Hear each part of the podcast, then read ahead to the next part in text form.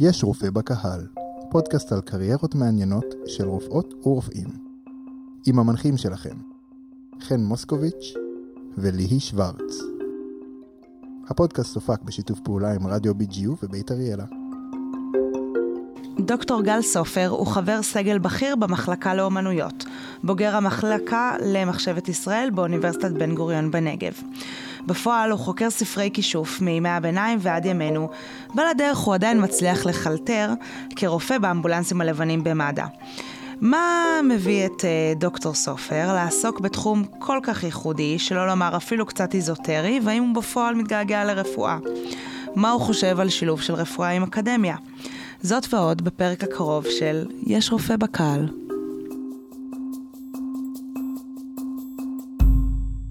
מעולה. טוב, אז הגענו לפה היום לאולפן, ל-BGU רדיו, לראיין את גל סופר, שהוא בוגר בית הספר לרפואה, הפקולטה למדעי הבריאות, כמוני וכמו לי, ועשה איזשהו מסלול קריירה מעניין. אפשר קצת להתחיל מהסוף, הוא כבר חבר סגל בכיר, מה שקצת אספתי פה מודיעין ברקע. וגל, ספר לנו קצת על עצמך. אז כן, אני בוגר פה בבית ספר לרפואה, בבן גוריון. במהלך הלימודים עשיתי מאסטר במחשבת ישראל, ואז החלטתי להמשיך לדוקטורט במחשבת ישראל. במקביל עשיתי את הסטאז' ברפואה, סיימתי את הדוקטורט, ועכשיו ממש לאחרונה התקבלתי כחבר סגל בכיר במחלקה לאומנויות, עדיין במדעי הרוח כמובן. אז עכשיו אתה גם רופא וגם איש אקדמיה, או לפחות רופא על הנייר, קצת נגיע לאחרי זה מה, איך אתה חושב, אבל קח אותנו קצת יותר אחורה, איפה גדלת? אז גדלתי 5 דקות מפה, נולדתי בסורוקה, גדלתי בו בבאר שבע, בין משפחה, אנחנו 4 אחים, יש לי אחות תאומה, שעושה דברים אחרים לגמרי, אנחנו לא דומים בשום דרך. זהו, למדתי פה תקופה די ארוכה בבתי ספר דתיים, קצת בישיבה, אז עזבתי את הישיבה, הגעתי לבית ספר ממלכתי, סיימתי אותו, התחלתי את מסלול העתודה אחרי שנת שירות במד"א, זהו, לימודי רפואה, ומשם התחילה הדרך האקדמית. ולמה רפואה? דמיין שאנחנו בוועדת קבלה פה לפני 13-14 שנה.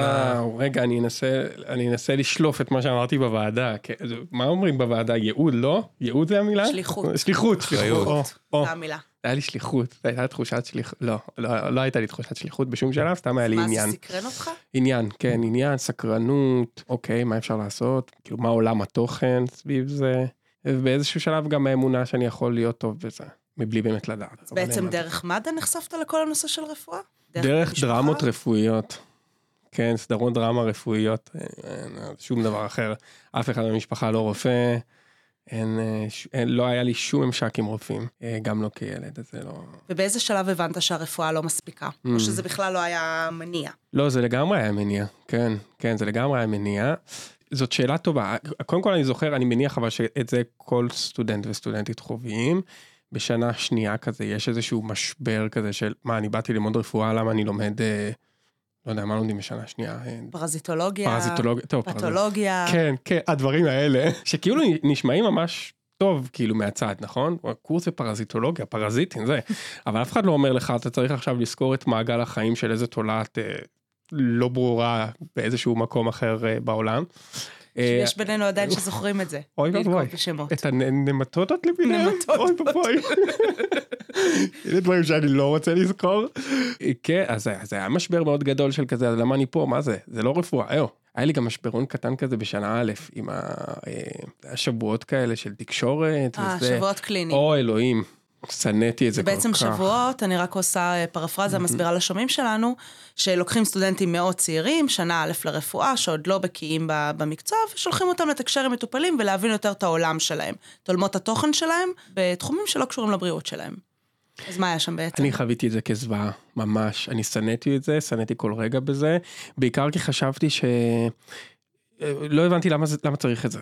לא הבנתי למה צריך את זה, כי אולי, ואני שם את זה סימן שאלה, העובדה שאני מקומי, וסורוקה לא הייתה נראית לי זרה בשום שלב, ואף אחד לא נראה לי זר, וכאילו, בכל חדר יש מישהו שהיה יכול להיות אח שלי, דוד שלי, אמא שלי, לא משנה מה, השיחה איתם לא הייתה נראית לי לא טבעית, כלומר, זה בכל מצב היה נורא טבעי, הייתי מדבר איתם, ושם ניסו כזה להכווין אותך, איך לדבר, ואיך לשאול את השאלות, ואיך, כל מגולת מבט כזאת מאוד אנתרופולוגית כמעט, ושנאתי את זה ממש. זה היה פחות אותנטי בעיניך בעצם. וואו, זה היה נוראי, אני ממש אני שנאתי כל רגע בזה, אני הרגשתי כמו ליצן, שמבקשים ממנו לשחק כאילו רופא, אבל את הרופא המרוחק, למרות שכאילו מלמדים אותנו להיות הרופא הקרוב, אז מה, כאילו היה דיסוננס נוראי בין איך שרוצים שאנחנו נהיה הרופאים הקרובים, אבל בפועל כששמים אותנו בתוך השדה, אתה הכי מרוחק שיש. אבל אחרי זה חזרת לאותה מסדרונות, לאותו סורוקה, לאותה עיר, לאותה בתור סטאג'ר, איך זה הרגיש לך? שונה? עולם אחר לגמרי. כי מה? אני במיון כשמי שהייתה באה, היא לא הייתה, שלום גברת, מה שלומך? הייתה, שלום שמחה, מה העניינים? מה את עושה פה עכשיו? והיו עפים על זה. היו עפים על זה, היית מוציא חיוך מחולה שכואב לה. כי היא באה לדבר עם מישהו שמכיר אותה ואת השפה, וזה השפה שלו, זה שפת האם שלו, מה עכשיו? שלום גברת, מה העניין המעונב הזה? אתה בא לטפל במישהו שסובל, בוא נשאיר בצד את המניירות של כבוד וזה, כאילו, אני חושב שהדרך לכבד מטופל היא פשוט לדבר, כאילו לא צריך להשתמש בכל מיני מניירות מוזרות. אתה חושב שבין היתר כל הנושא הזה של הפרסטיז, שהרבה פעמים פשוט שזור בעולם הרפואה, זה מה שגרם לך בהתחלה לסלוד?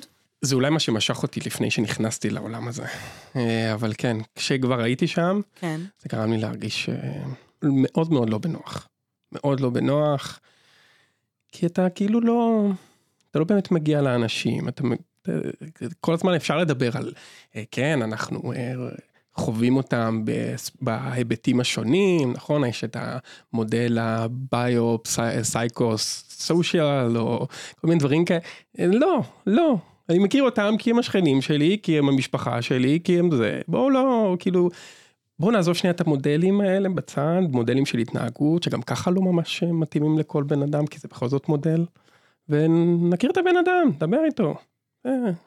במד"א לדוגמה, זה דווקא היה לי מאוד ככה. כלומר, העובדה שאני מגיע עם אמבולנס לבית של מטופל, אני לא אתחיל להגיד לו, שלום אדוני, איזה, בוא הבית שלו, נאמר, עכשיו אנחנו נשחק את המשחק המוזר הזה. אז זה משהו שדיסוננס שהמשכתי לחוות כל הלימודים. עד לסטאז', ובסטאז' פשוט הרגשתי שכבר לא אכפת לי מאף אחד. אני עושה מה שבא לי, ואם זה לא מתאים למישהו, זה ממש בסדר. חשבת שהתחלת את לימודי הרפואה שבסוף לא תעסוק ביום-יום שלך ברפואה? לא, לא, בשנים הראשונות הייתי בטוח שאני רופא. גם כבר סימנתי התמחויות, והם השתנו כל הזמן. אני התחלתי בגלל פסיכיאטריה, ואז זה השתנה כי בפסיכיאטריה, עוד פעם חוויתי את המשבר הזה, שוב בענייני תקשורת, כאילו חווה את המטופל בצורה מאוד מרוחקת, ולפעמים גם מכוונת, ולפעמים גם נכונה כחלק מהמקצוע הטיפולי הזה. ואז היה רפואת חירום, רפואת דחופה, ואז היה נוירוכירורגיה, כי פרסטיז' וזה זז כל הזמן, כירורגיה כללית. אז לכל אחד דרך די אמנתי שאני אהיה רופא, עד שיצאתי לעשות את המאסטר.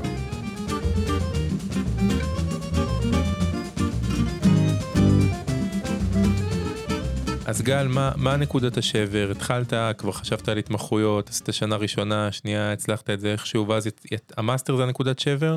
כן, כן, במאסטר התחלתי להבין פתאום שהאקדמיה נראית, מחוץ לבית ספר לרפואה, האקדמיה נראית קצת אחרת, והתאהבתי, ממש, כי זה לא קשור בשום דרך לאיך שנראה ומתנהל בית ספר לרפואה, בית ספר לרפואה מתנהל כמו בית ספר להכשרה, בבסיסו, כן, אין פה, אין מקום ליצירתיות, לחשיבה, נקרא לזה מחוץ לקופסה, כן. תיכונים בגרויות, העבודות זה כאילו עבודת גמר. לגמרי. תיכונים מבחנים. ממש, תיכונים מבחנים, וזה בא לידי ביטוי בהכל. בדיוק, וזה בא לידי ביטוי בהכל, נכון? בודקים נוכחות לפעמים. זה גם נקרא בית ספר לרפואה. זה גם בית ספר. זה נקרא בית ספר לרפואה. מקובלים, פחות מקובלים, יש תככים, יש טריגות. אותי מעניין דווקא לקחת את זה אולי טיפה יותר אחורה, של מה גרם לך מלכתחילה לעשות את המאסטר במכללת ישראל. איך זה נרקם? אז מגיל מאוד מאוד צעיר, מאוד התעניינתי בתחומים שהיום אני חוקר, שזה בגלל מגיה, או ספרי מגיה. תרחיב בבקשה על זה, לטובת קוראינו שלא, שומענו שלא. ספרי כשפים מימי הביניים והלאה. וממש התעניינתי בזה, וגם כשנכנסתי ללימודי רפואה, המשכתי להתעניין, בערך בשנה א', ב', היו לי גם כל מיני תגליות, החלטתי שאני חייב לעשות משהו עם התגליות האלה, אז יצרתי קשר עם המחלקה למחשבת ישראל פה, באוניברסיטה. איזה תגליות היו לך? נגיד טקסט אנונימי לגמרי, שהצלחתי לגלות מי המחבר שלו. ואז גיליתי, ובאתי פה, יצרתי קשר עם מי שהם היו גם המנחים שלי, אחר כך במאסטר, ואחר כך בדוקטורט. פרופסור בועזוס ופרופסור יובל הררי. והם היו מאוד נכונים להקשיב, למרות שכאילו בכנות זה לא הדבר האינטואיטיבי. אם מישהו בא אליך מבחוץ, מחוץ לאקדמיה, שאין לו תואר ראשון במחשבת ישראל, ואומר לך, יש לי תגליות, אתה שומע על ספרי קישוף. זה אחד, מי זה? למה אתה חושב שהם הקשיבו לך? נראה לי הרפואה הזו. כן, זה אחלה כרטיס ביקור, זה אפשר לנהל את זה. עד היום אתה חושב שזה פותח לך דלתות? חד משמעית. מה למשל, תספר לנו על דלת מעניינת שנפתחה. כל דלת שאי פעם נפתחה. יפה. יש לה איזשהו, תראו, בסוף, בקורות החיים שלי, האקדמיים, יש את הפרסומים שלי, יש את הכנסים שאני משתתף בהם, ויש גם את החלק של החינוך, של ההשכלה. בתוך החלק של החינוך ההשכלה כתוב MD. זה לא הדבר הכי נפוץ כשאתה בא להתחרות על תקנים במדעי הרוח. אז יכול להיות שיש לזה איזשהו משקל. גם אם לא במודע, אני מניח ש-once רואים MD זה קצת חריג, וזה מעורר עניין. גם אם אני לא מוצלח נגיד כחוקר, עדיין זה יכול לעורר איזשהו עניין ראשוני, שיכול להביא איתו דברים. אני לא חושב שבזכות זה הצלחתי לעשות דברים, אבל כן זה נתן... זה הקל. לגמרי. זה לגמרי הקל, אני גם חושב שבכל זאת, כאילו סטודנטים לרפואה, סטודנטיות לרפואה, עובדות מאוד מאוד קשה, כדי להיכנס ללימודים. אני מדבר ממש על הכניסה ללימודים, אני לא מדבר על הלימודים עצמם, כי אני לא ממש התרשמתי שהלימודים היו קשים באופן מיוחד, וכאילו מה שאני חווה מחברים שלומדים הנדסה או דברים כאלה, אצלם בעיפר יותר קשה, כאילו אין בכלל קשר. אבל עובדים מאוד קשה כדי להתקבל, וזה לא אומר משהו, כן? יש בזה משהו כאילו, אוקיי, יש פה אנשים שהם באמת רוצים משהו, הם חותרים להגיע ולהצליח. והם יכולים להחזיק מעמד תקופה די ארוכה של לימודים, והם מוכנים להתחייב בשביל זה. אז כאילו זה כן אומר שיש איזה שהם מחויות בבן אדם. אבל זה לא אומר שום דבר מעבר. בדיעבד היית עושה שוב את אותו מסלול, או שהיית ישר הולך ללמוד מחשבת ישראל? היית יכול להתחיל מחדש. הייתי עושה את אותו מסלול. למה? יפה, למה? טוב, זאת שאלה ממש טובה, אבל אוקיי. קודם כל כן, אני עכשיו מלמד, בפקולטה למדעי הבריאות. אני מלמד שם קרדיולוגיה לסיעוד, ומערכת רספירטורית לפיזיותרפיסטים. אבל זה לא ואלי פורמני, בוא. בנפרולוגיה, ברור. לא, לא צריך. אבל זה כאילו משהו ש... בכל זאת. חוץ מהעובדה שזה מאוד כיף ושימושי שיש חותמת. נכון, זה מאוד שימושי. גם אם אני לא בא. זה כן נותן... אני כן רואה את עצמי לפעמים חושב כרופא, במובנים מסוימים, על הדברים שאני עושה. יכול להיות שהאקדמיה לרפואה, או בית ספר לרפואה, הקנה לך גם איכויות ויכולות, שמשמשות אותך לצד האיכויות והיכולות שלך, שרכשת או שהיו בך כחוקר? כן, רזיליאנס. זה היכולת לעמוד מול דברים. לא יכולת אינטלקטואלית. כן, אני מבינה על מה אתה מדבר. אני אפילו מאוד לא מעריך את מה שקרה לי אינטלקטואלית בבית ספר לרפואה. אתה מתכוון לשינון? אני מתכוון לשינון, אני מתכוון לאופן שבו התמונות שהוצגו ומוצגות לסטודנטים הן תמונות לא מורכבות של ידע. מה שאנחנו לומדים בבית ספר לרפואה, ואולי בצדק, כשמלמדים סטודנטיות בבית ספר לרפואה, אולי בצדק מלמדים אותם עובדות. אף אחת מהעובדות האלה הוא לא עובדה. ברמה הכי בסיסית, כאילו אפילו פיזיולוגיה, שנה א', שזה נראה, מה, בטח. בעיקר האנטומיה נשארת לאורך מאות שנים, וגם על זה... וזהו, וגם על זה, בדיוק, וגם על זה אפשר להתווכח. והדרך שבה מתווכחים אומרים, מה, זה יש וריאנט. אבל ספרי האנטומיה באמת נשארו כמעט אותו דבר. כן. אבל מעבר לזה, הכל הוא questionable. פרופסור גליק אמר לנו, אני סיימתי ב-50, 52, משהו כזה, שנות ה-50, שום דבר שלמדתי לא היה נכון, חוץ מאיזה שתי אנטיביוטיקות ואנטומיה. כל השאר הפכו. זה כל כך מדויק. כפרו, יש לי חצי לעובדות. חד משמעית, אבל אנחנו לא עומדים אותם כבעלי תי חצי. אנחנו עומדים עובדות, והתמונה המורכבת באמת מוסתרת מאיתנו כחלק לדעתי או להבנתי מאקט חינוכי. אני לא יכול, או אפילו איזשהו רעיון פדגוגי שאומר... אני חושב שזה אסטרטגיה? כן, כי אני חושב שאי אפשר ללמד. לא יודעת אם אני מסכימה, אוקיי. תראי. לא, אתה לא יכול להעביר מסר מורכב, זה כמו שתבוא לאיזה ילד בכיתה א', תלמד אותו לקרוא, ואז תגיד לו, כאילו, אתה יודע, וגם יש קטע של כסף ומיסים ומשכנתה, ואמא ואבא שלך, יש להם מינוס, זה לא, הוא קודם חשבון, כאילו, תני לו פלוס מינוס, אחרי זה... יש משהו שאני לא יודעת אם אפשר לשנות בבתי הספר לרפואה, משום שבבסיס המקצוע הזה הוא בסיס מאוד ארכאי. אז רגע, אז בוא נדבר על איך רופאים חושבים בעיניך. התחלת קצת לפעמים חושב בתור רופא, מה זה אומר? אני תמיד רואה את זה במוסך, נגיד, שאני בא, אומר להם תלונה עיקרית וסימפטומים, הם כאילו עושים איזה בדיקות עזר. לגמרי. כאילו יש לך איזשהו מודל כזה, שאתה לפעמים מלביש עליו דברים, שזה משהו שמאוד עוזר. שוב, לא מאוד מדויק. תמיד צריך לשים לב לדברים האלה. הצורך ביסודיות, העבודה היסודית, שהיא כאילו משהו ש... תמיד זלזלתי בו, כאילו, נגיד סבב פנימית, יש שאלון מלא. אולי מתחבר לבן אדם של בדיוק ובן אדם של בערך, וארבע פעמים ברפואה נדרשת התמסרות ללא שאלות ולא תהיות, שזה אולי קצת מנוגד לאקדמיה, שם יש המון שאלות והמון תהיות. כל הזמן. אבל אם יהיה לך המון שאלות והמון תהיות ברפואה, אתה לא תוכל לסיים את ההכשרה שלך. הן כסטודנט והן כמתמחה ומומחה בעתיד. העבודה היומיומית היא בדיוק, בגלל זה היא שוחקת והיא קשה והיא לא מתגמלת, וסך הכל אתה צריך לעשות סדר עדיפויות לבן אדם, או להחליט בין חיים ומוות, זה בערך, אין פה שחור לבן. אולי גם משם ההוראה של עובדות. once לא ילמדו אותך עובדות, וילמדו אותך את הדברים המורכבים, אז אפשר לשאול עליהם שאלות, ואנחנו לא יכולים לשאול שאלות. נכון. רופאים, אנחנו צריכים לתת את התרופה הנכונה. בין היתר, יש פה עניין גם של זמנים.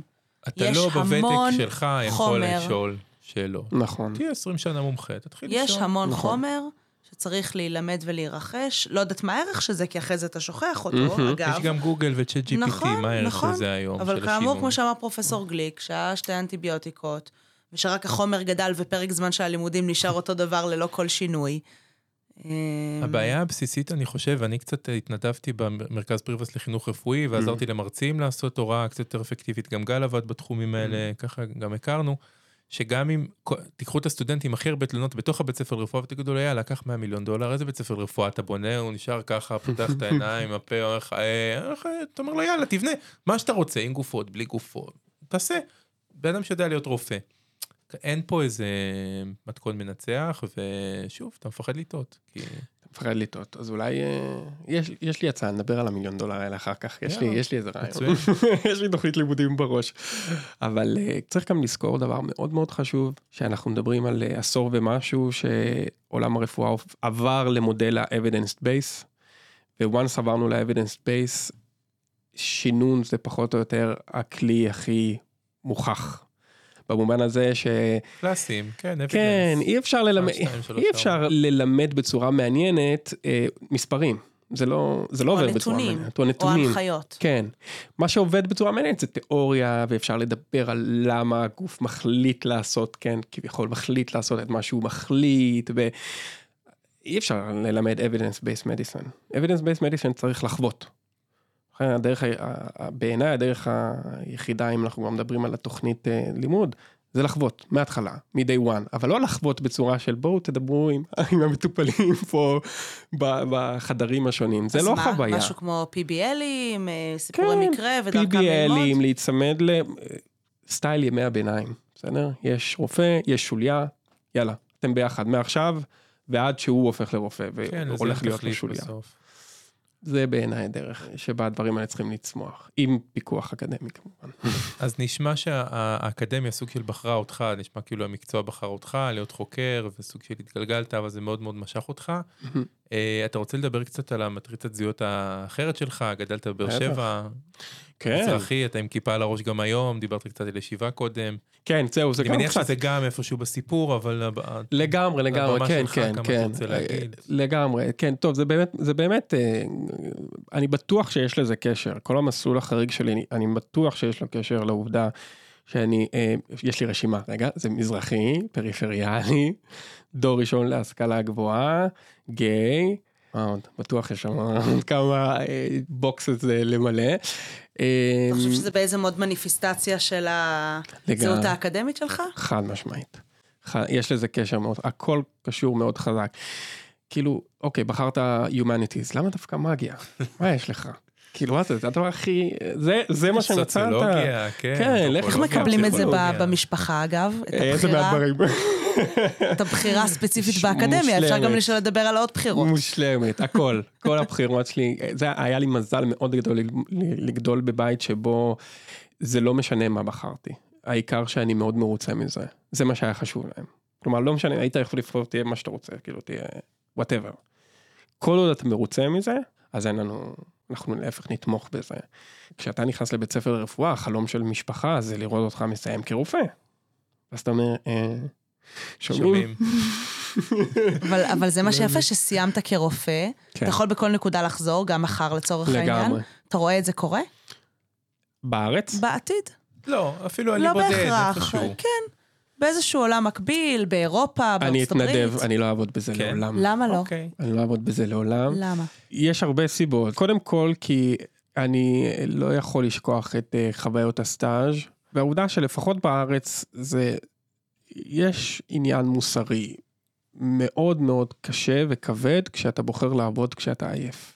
וזו בחירה מודעת שאנחנו עושים, גם בסטאז' עושים תורנויות, והתורנויות יכולות להימשך לא מעט שעות, ולא 24 ולא 26 ואפילו יותר. ואז אתה בוחר בחירה בעייתית מבחינה מוסרית, להמשיך לטפל כשאתה לא בהכרה מלאה.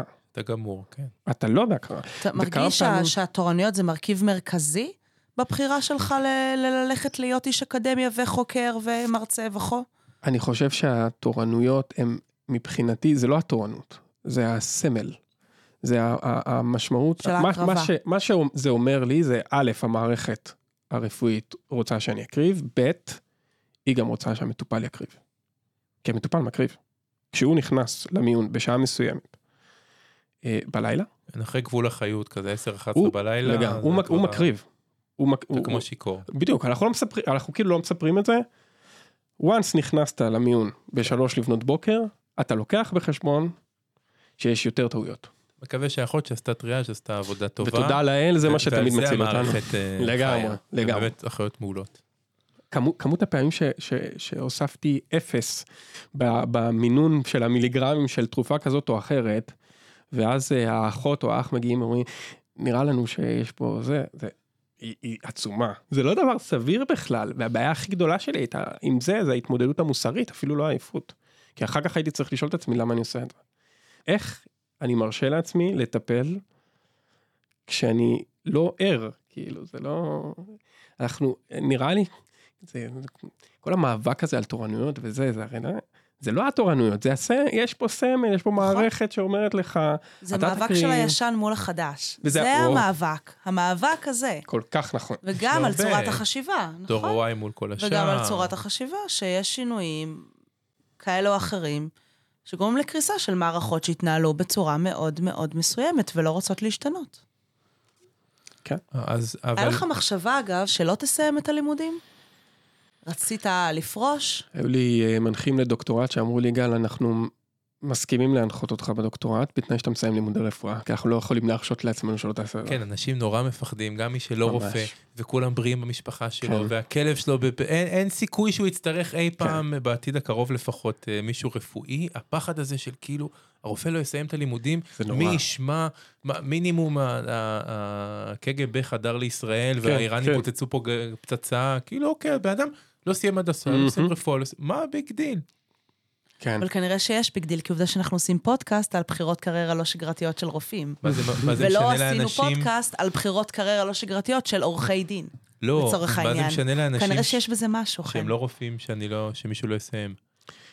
נגיד מישהו סיים שנה שישית, אבל זהו, החליט די, מספיק. אני חושבת שבעיקר אנשים חושבים שלמה הקרבת, אגב הרזיליאנס הזה, והקרבה, למה בן אדם הקריב כל כך הרבה, והוא כמעט לפני הסוף, אגב, כמעט לפני הסוף יכול להיאמר בשנה שישית, חמישית, רביעית, אפילו ראשונה, כי אנשים, כמו שאנחנו יודעים מהכיתה שלנו, עשו 9 ו10 פעמים פסיכומטרי על מנת להיכנס אנשים גם מתגרשים אחרי 10 שנים, ומשאירים 2-3 ילדים בבית, עוזבים בשביל אישה או גבר, לא יודע, כאילו. גם זה העניין של המעברי קריירות, היום הרבה אנשים עושים קריירה א' עד גיל 30-40, ואז בוחרים בקריירה ב'.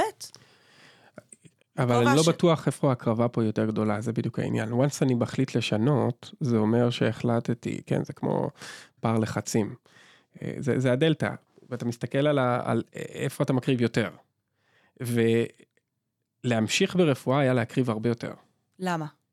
כי המשמעות היא זה שאתה בוחר לעבוד במערכת מאוד מסוימת, שיש לה אידיאל מאוד מסוים, שהוא פשוט אין לו שום קשר, לא לאידיאלים שלך ולא ליכולת שלך לעבוד. זה מערכת שתשחק אותך מאוד מהר, הרופאים שסובלים משחיקה, זה דבר שהספרות מכירה בו בצורה... היא מתחילה בשנת הלימודים. והיא מתחילה כבר בשנת הלימודים. כן, בשנה א'. איזה סייקו זה, נכון? זה לא הגיוני כאילו. הם כל כך אוהבים את הטייטל שמוכנים לעשות הכל, אבל בוא נשאל אותך אחרת, אני אתן לך עכשיו איזשהו סכום, 5 מיליון, $10 מיליון, לא משנה, תביא לי את הרישיון, כאילו לא ילך את הרישיון בחיים, משאיר לך את העמדי, אתה לוקח? בטח. את לוקחת, דוקטור לי שוורץ? אתה יודע מה דעתי על זה. 100 מיליון. אולי גם הסיבה הגדולה, שבגללה אני לוקחת חלק בפודקאסט הזה, להכיר בעצמי עוד חלקים, שזה לא רק הרפואה, שזה מה שרציתי מגיל 10, וזה כל מה שמגדיר אותי. שאולי יש עוד דברים בעולם, ועדיין בשאלות המהותיות, אני לא אקח את הכסף. זה היה להגיד שאלה של סכום. לא, לא, לא, יש כאלה שזה לא שאלה של סכום אצלהם. אז בגלל זה, טוב, זה גם חלק מהפרויקט הזה, לראיין אנשים שנפרדו מהנרטיב, ואתה עדיין מרגיש האאוטסיידר הנצחי. אנחנו לא רק מראיינים את האנשים, אנחנו מראיינים באיזשהו מקום גם את עצמנו. כן. אתה האאוטסיידר הנצחי? לגמרי. וואלה. ואחלה לי עם זה. אבל אתה מרגיש היום שייך? בתחום היחסית, אני מקווה שאני לא פוגעת חס וחילה, יחסית נישתי שלך, שאתה כנראה בין המומחים היחידים בארץ, לא בדקתי בדיוק כמה מומחים יש, אבל היחידים בארץ ואולי גם בעולם, בתחום הזה, אתה מרגיש בבית? נראה לי שזה משעמם להרגיש בבית. כאילו, אני יודע שיש את הקונספט הזה של פה, אתה בוא להרגיש נוח איפשהו בחיים שלך, תמצא את המקום שלך, אין שום מקום... שהוא המקום שלי, וזה לא מעניין אותי למצוא את המקום שלי. למה? כי אני אוהב לייצר לעצמי מקומות, וכל פעם גם להחליט מה מתאים לי יותר, ומה מתאים לי פחות. זאת גם הסיבה שבחרתי להמשיך בקריירה האקדמית. הדבר הכי יפה באקדמיה... חופש. זה החופש. אתה מרגיש שהקריירה הזאת היא לא יציבה? היא יציבה, אבל אני עדיין חופשי לעשות מה שאני רוצה. עוד מעט שבתון, עוד מעט זה... לא, גם תחומי המחקר שתמיד יכולים לקבל... תמיד הם יכולים להשתנות. כיוון אחר, כן. אתה יכול גם פתאום לחקור נושא שהוא לא מגיע, אם תרצה, לצורך העניין, עכשיו אתה משנה כיוון, משנה מסלול. זה עבודה בלי שהנוכחות, והוא כבר יש לו קביעות, הוא חבר סגל בכיר. אני יכול לבחור מחר, לא יודע, ואני עושה את זה, יש לי פרסומים על קבלה בכלל, שזה לא בדיוק מגיע. לא כזה רחוק, אבל בסדר. ויהיו לי פרסומים על, לא יודע, משיחיות בכל מיני תקופות. אני עובד עכשיו על ספר שקשור למשיחיות. אז, כלומר, אני יכול מחר לכתוב גם מחקר על פודקאסטים, אם בא לי. שום דבר לא מונע, זה היופי. זה היופי בחופש האקדמי. once אתה עומד בסטנדרטים, זה לא משנה את הנושא שתבחר. למרות שאני חייב להגיד לך שגם יש איזשהו דמיון בין העולמות. יש לך המון חופש עכשיו, אבל... לעשות דוקטורט, להיות חבר סגל זוטר, להיות חבר סגל בכיר, בטח בגיל שלך שאתה סופר צעיר, אבל גם בכל גיל זה מאוד מאוד קשה ותחרותי. נכון. כאילו, תקנים במדעי הרוח, תקן אותי אם אני טועה, לא מתגלגלים ב... לא, אין, פשוט ככה, אתה צודק לחלוטין, אין, אבל אז זה תחרותי, נכון, אבל לפחות אתה ישן בלילה.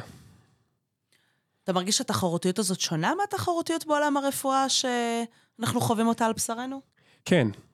למה? בתחושה שלי, קודם כל, אם אני חושב עכשיו, נגיד על קולגות, שאנחנו כן כאילו מתחרים באיזשהו מקום, אף אחד לא באמת מרגיש נורא מתחרה, זה לא משהו שהוא מאוד מאוד בולט, כי אנחנו עושים דברים שונים, וזה משהו שלא קיים בבית ספר לרפואה, כולנו רוצים להיות רופאים, כולנו רופאים, אוקיי, אחר כך יש התמחויות וזה, אבל כולנו בסוף תמיד באותו... ניסיק להתחלת שנה לפתור את הרופא, כן? בדיוק, בדיוק. לוקח זמן להקל את זה. הרבה מאוד זמן להקל את זה. תלוי במי.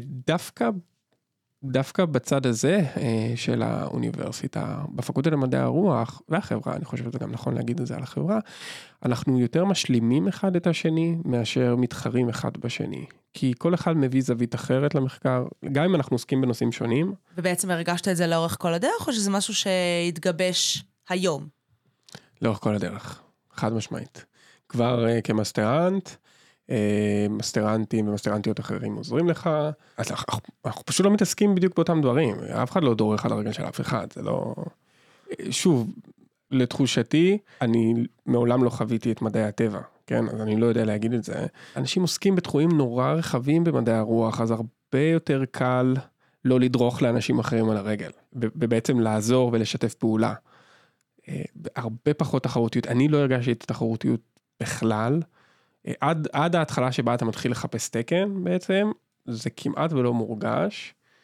אגב, בשונה מלימוד הרפואה, שם כבר day one, אתה כבר מתחיל להרגיש שאנשים כאילו מתחרים על משהו שהוא לא... אבל אני רוצה לטעון טענה הפוכה, שהקולגות שלך בעולם האקדמיה, בסוף הטעויות או התחרות ביניכם היא הרת גורל, כי באמת זה מאוד בינארי בסוף, יהיה תקן או לא, יהיה פוסט או לא, יהיה פרופסורה או לא. ובתור אחד שכתב לא מעט קבלות גרועות, לא חושב שזה השפיע עליי יותר מדי, ואני תמיד אומר שעל הראשון שלי לרפואה אין ציון, וזה משפט שאני גאה בו, ואני הרבה שנים אומר אותו גם כשהייתי סטודנט, ואנשים אחרים שימו בהצטיינות, כאילו לא הרוויחו משהו על חשבוני, אז נכון, זה אווירה, כאילו יש את הציונים בבית ספר, מגבוה, מנמוך. אני חושבת שזה עניין של אווירה, אני חושבת שכן יש פקטורים שמשפיעים בסופו של דבר על קבלה להתמחות יוקרתית כזו או אחרת. כמו אלה שהיו איתך בתיכון, מה זה מעניין אותך? לא רק בן של, גם כמה מאמרים פרסמת. כן, אבל את עושה מאמרים כאקסטרה, ורוב הזמן את מתעסקת בקשקושים האלה, שאלה שיפוך גלייתי, אין היפוך גלייתי, לא ידעת, כן ידעת, זה לא משפיע על המאמרים. הוא המאמרים, זה החיים שלו. כן. כאילו, והיום שלו, ומי ראשון ומי שני, אז לך זה נראה, אוקיי, בסדר, עשו לי ככה. זה לא אותו אימפקט. כאילו, יש פה גם כמה ניגודים. אני חושבת שחלק מלהיות מאוד, כמו שהמנחים שלו, אמרו לו, אתה לא עוזב את הלימודי הרפואה, אני חושבת שמעצם הלימודי רפואה, מעצם המסלול מגולמת בתוכו תחרותיות. מגולמת במסלול. אני אומר שהאימפקט שלה הוא... שהיא מתבססת על כל מיני דברים, חלקם אמיתיים יותר וחלקם אמיתיים פחות.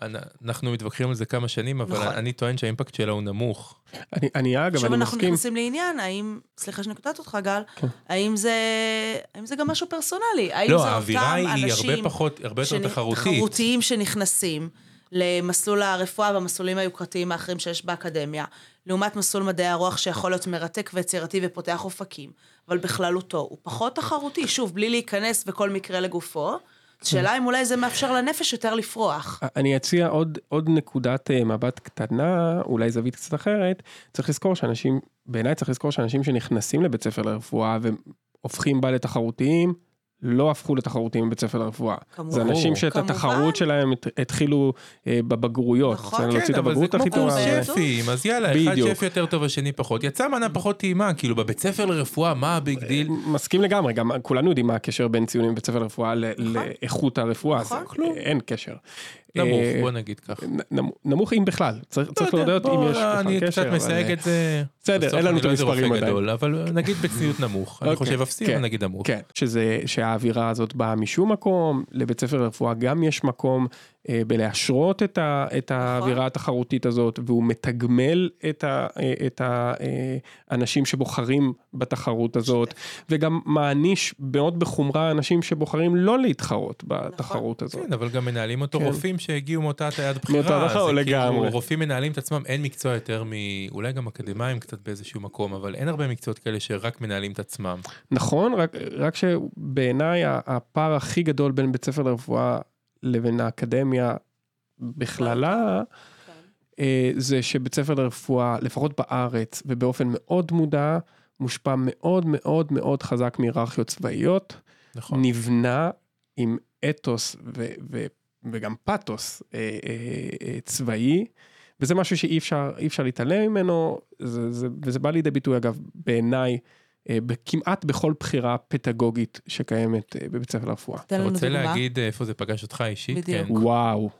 גם דוגמה אישית, גם דוגמה באופן כללי. יש לי הרבה דוגמאות לזה. דוגמה אחת זה, אני סיימתי בכישלון את שנה א' שלי ברפואה, אגב כישלון בקורס אחד, ובגללו נשארתי שנה שלמה. זה דבר שלא תמצאו בשום פקולטה אחרת. בשום מחלקה אחרת באוניברסיטה. בעצם חזרת, אנחנו רק נסביר לשומעים שלנו, חזרת על כל הקורסים, שהציון שלך היה יותר נמוך בממוצע הכיתתי. כן, שזה רוב הקורסים. לא הייתי תלמיד מצטיין, אבל השאלה האם לחזור על שנה או לא. חשבת אז לעזוב? לא. חשבתי אז שאני אצטרך עוד משהו. אני אגיד משהו, אני לגמרי עומד מאחוריו, ולכן אני מרשה לעצמי להגיד את זה ככה בהקלטה, אבל הנקמה הכי גדולה שלי, במה שקרה לי בבית ספר לרפואה, זה איפה שאני עומד היום.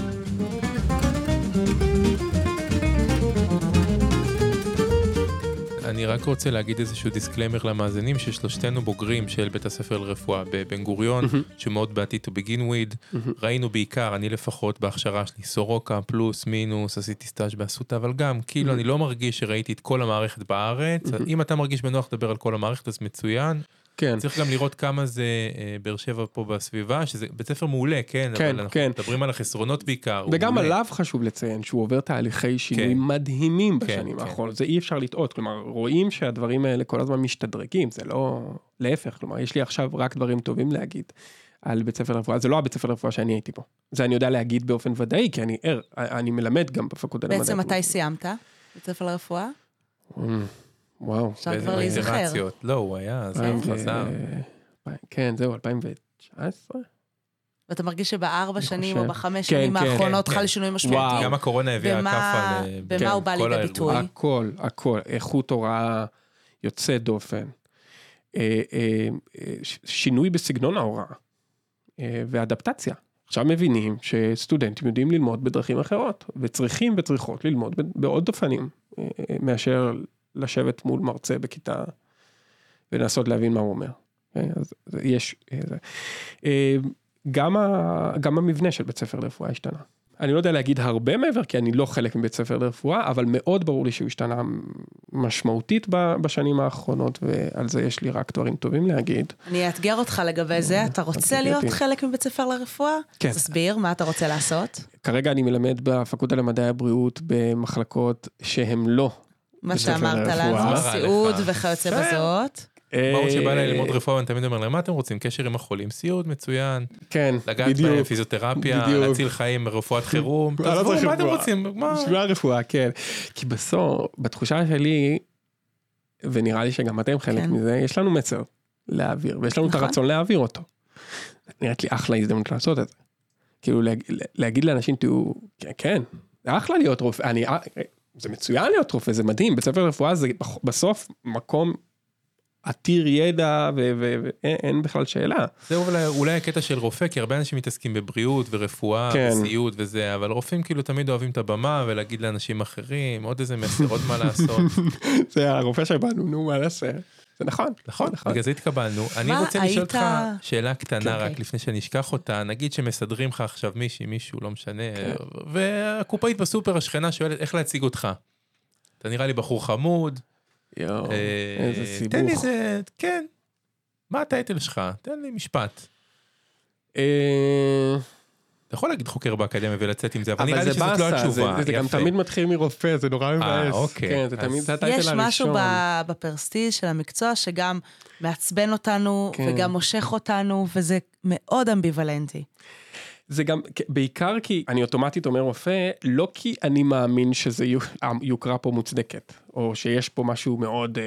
הכישוף משכנע את הסביבה. זה מאוד משכנע, כן. זה מאוד משכנע. לא רק שאתה אומר, אני רופא. ואז אתה אומר את שאר הדברים, זה מאוד מאוד משכנע, אבל זה אמצעי רטורי, זה לא משהו שאני לחלוטין, כאילו... מה ההישג שלך בחיים שאתה הכי מתגאה בו? להיות פה. להיות באוניברסיטה הזאת, זה בית שלי, זה לא... ללמוד להיות שייך למקום הזה, שוב, אני דור ראשון להשכלה גבוהה, האוניברסיטה נראתה לי לחלוטין מקום זר, השנים הראשונות שלי לרפואה, חוויתי אותם באופן הכי מוזר שיכול להיות, כי א', לא התנתקתי מהחיים שלי, אני פה, כלומר, נולדתי פה, ולא התנתקתי מהחברים, ולא עזבתי, כלומר, הכל נשאר אותו דבר, ומצד שני, עדיין מבלה במקום הזה, מספר שעות, הכל היה נראה לי מוזר, ולא שייך, ואני לא קשור לפה, ואין לי שום בעלות על הדבר הזה, ואני אין, הכי לא חלק מהדבר הזה, ופתאום אני כאן. וזה רשום. רשום לי על הדלת עכשיו במשרד, יש לי מקום. ומה הכישלון הכי גדול בחיים שלך, בקטע המקצועי לפחות? שלא הבנתי את המשחק בבית ספר לרפואה. וואלה. כן. שלא הבנת אותו מספיק מוקדם. לא הבנתי אותו, כן. אבל בסוף כן הבנת. כאילו חוכמה פה זה בדיעבד, אתה אומר. כן, זה ממש חוכמת בדיעבד, לא הבנתי. אם הייתי מבין אותו מההתחלה... מה היית עושה אחרת? יכול להיות שהייתי חווה אותו אחרת. אבל מה היית עושה אחרת? הייתי משחק את המשחק. צריך... עכשיו מתמחה, מסיים התמחות כבר. זה נראה לי, לא הייתי מצליח לסבול, משהו במוח שלי פשוט לא היה שורד את זה, אבל הייתי יודע לשחק את המשחק במובן הזה של אוקיי, בסדר, אז צריך לעשות שחזורים, אז שחזורים זה הקטע, כי אני בשנה א' שלי, כשכולם עשו שחזורים, ולמדו במבחנים, רוצה ללמוד את החומר. אני למדתי את החומר. מסתבר שמי שבסוף שורד זה מי שהכי מסתגל, קצת כמו הג'וקים לאורך האנושות. כן, זה גם השפעה לא רעה. וזה גם מה שדורש בית ספר לרפואה, הסתגלות. ומי שמסתגל הכי טוב והכי מהר, הוא זה שיצליח לעשות את בית ספר לרפואה בצורה שהוא הכי ירוויח ממנה. וכל אחד מגדיר את הרווחים שלו אחרת. לגמרי. אחרת. לגמרי. אבל נדרשת שם מידה מסוימת של הסתגלות. אני בסוף באתי ללמוד, כאילו. רציתי ללמוד ידע, אז באתי ללמוד את הקורסים. לא, אנשים באו להיות רופאים, לא באו ללמוד. רוב האנשים באו להשיג את הטייטל. אז נראה לי, אז אולי שם דברים מתחילים. כי רציתי לדעת. חסר לך עם הממשק עם אנשים? כי ברפואה יש המון ממשק עם אנשים, אני גם רואה את זה בתור מתמחה ברפואת משפחה, אני כל הזמן עם מטופלים, שזה כמובן שוחק ומבאס ומעורר גם רגשות שליליים, אבל זה גם כיף. כן. האם היום זה חסר לך? מתנדב עדיין קצת במד"א. בתור? אני מלמד במד"א הרבה. אוקיי. עכשיו הרבה פחות, אבל עדיין מלמד מדי פעם, ועולה על אמבולנס קצת. רופא נעדת? לא רופא. פרמדיק? לא. חובש? kind of, כאילו כל מה שפרה רפואי בדבר הזה. הלבנים, על נתנים? הלבנים. זה אגב, באופן כללי, החיבה הכי גדולה שהיא ללבנים, כי בלבנים אתה לא יודע... שם גדלת ואתה גם לא יודע לאן אתה הולך. זה יכול להיות כל דבר מכל סוג שהוא, והבעיות הן מגוונות. אתה מרגיש שאתה עושה את זה כדי לשמור על קשירות שלך, בתור רופא או מתוך עניין? זה אולי קצת מצחיק להגיד, אני מאוד מאוד מפחד לפתח געגוע שיקח אותי למקומות קיצוניים יותר. של שינויי קריירה. שפתאום יקרוץ לי, אני אגיד לי, אולי תעשה את זה, זה כבר קרה לי קצת, שכאילו מדי פעם אתה אומר, אולי יאפשרו לך לעשות התמחות בשליש משרה או משהו כזה. זה הבעיה, ברגע שאתה משיג מה שאתה רוצה, אז אתה חי עם החוויה הזאת כל החיים, וזה דבר מסוכן, כי אתה גם משיג מה שאתה רוצה. אבל אני רוצה קצת לשאול, מה מעניין לך שמה, המפגש, וזה קצת מהדהד בי גם, המפגש עם אנשים זרים, ההקלה של הסבל שלהם, העולם הביולוגי-מדעי, ששוב, אתה לא, אולי סטודנטים זרים אתה פוגש, אבל מה מביניהם אתה חושב? לא, הקשר האנושי לגמרי, הקשר האנושי, כן, אז אני ממיר אותו, אז סטודנטיות וסטודנטים שלי רואים את זה, הם פוגשים רופא הרבה פעמים, כי... מוצאים אותי ככתובת נוחה לדבר על קשיים שהם חווים באופן כללי, ואני יודע ממרצים במרצות אחרים שלא בהכרח סטודנטים עכשיו מתחילים לשתף אותם בבעיותיהם. לשאלה אם זה בגלל הרפואה או בגלל היותך כאדם. גם אנחנו באולפן מרגישים את הפתיחות הזאת, חן ואני. בסדר, הוא עבר ועדת קבלה ועוד כמה עיניים חוץ מאיתה, כאילו אתה יודע. אני לא בטוחה שזה העניין של ועדת קבלה. אני חושבת שרמת הפתיחות והרצון שלך לשתף מבחינה חברתית היא אינדיבידואלית. וכמו שאצלנו בכיתה לא כולם רוצים לשתף ולהיות פתוחים. נכון, וזה בסדר, זה לא הופך אותם לרופאים פחות טובים. נכון. אז זה גם עניין של לפתח רגישות. כן. אם יש משהו שבית ספר לרפואה נגיד, כן, בהחלט נותן לך זה לפתח רגישות. מאוד עוזר לפתח את הראייה של הזולת. בעיניי, לי זה לפחות מאוד עזר. יש איזה סטודנט, יש איזה חולה, אף אחד לא יודעים מה יש לו, מביאים סטודנטים מכל הבתי ספר בארץ, וזה קצת לפני שהיה צפת ואריאל, אבל תזרמו איתי, באו מהעברית, מסתכל עליו, אומר, אני בטוח יודע מה יש לו, הולך לספרייה, מוציא ספרים, מוציא מאמרים, אומר, לא יודע. באו מהטכניון, אומר, אני בטוח יודע מה יש לו, תולה אותו, הופך אותו, עושה לו סיטי, עושה לו MRI, עושה לו אולטרסאונד, מתכנת את ה-MRI, אומר, לא יודע. באו מתל אביב, אומר, נראה לי אני יודע מה יש לו, אדוני משלם פרטי, אז לא נראה לי, אני הולך לים. ובא הוא מבאר שבע ושואל אותו, שאלה מודיני למה באת לבית חולים, והחולה פשוט אומר לו למה, ואז כאילו מגלים את התעלומה הגדולה הזאת. אז הקטע הזה של הפתיחות ולהסתכל לאנשים בגובה העיניים, אני חושב שאין מקום יותר טוב ללמוד את זה מבאר שבע. יש פקולטות אחרות, ואנחנו לא המקום היחיד בעולם, אבל גם לוקחים אנשים מאוד פתוחים, מאוד אנושיים, ואני לא יודע כמה ההורים שלכם או סבא וסבתא, אבל אני קצת חווה את המערכת הרפואית בתור מלווה של אנשים, ואני לא יכול להגיד לכם שאני יודע מראש מי למד איפה, אבל הקטע הזה של רוח בן גוריון, שמישהו שקצת מבין עניין. מרגישים אותה. קשה להגדיר אותה בדיוק, אבל אני בשנייה מריח, כאילו, מי הרופאים שקצת מבינים. כן, זה מאוד מורגש. מי יותר טכנאים עם רישיון, ואני חושב שבאר שבע זה אחלה פקולטה. כן. כנראה שלמרות מה שאמרנו בהתחלה על השבועות הקליניים, האולי מרוחקים, אולי בכל זאת בסוף אנחנו מצליחים להתקרב. טוב, חבר'ה, בואו מילות סיכום, קודם גל, כי הוא האורח שלנו. היה לי כיף. כן, מה אני אגיד לכם? זה מקום מדהים להיות בו, כאילו, זה לא משנה בסוף אם אתם רופאים או לא רופאים, זה עוד משהו בחיים שלנו.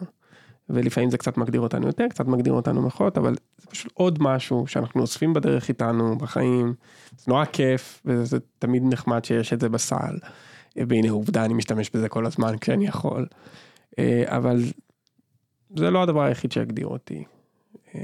ואני תמיד אשמח לעשות עוד ויותר. וגם כשאני פה, ועכשיו אני יודע שאני אשאר פה, אני עדיין ארצה למצוא עוד דברים לעשות, זה חלק מהסקרנות הטבעית שלי.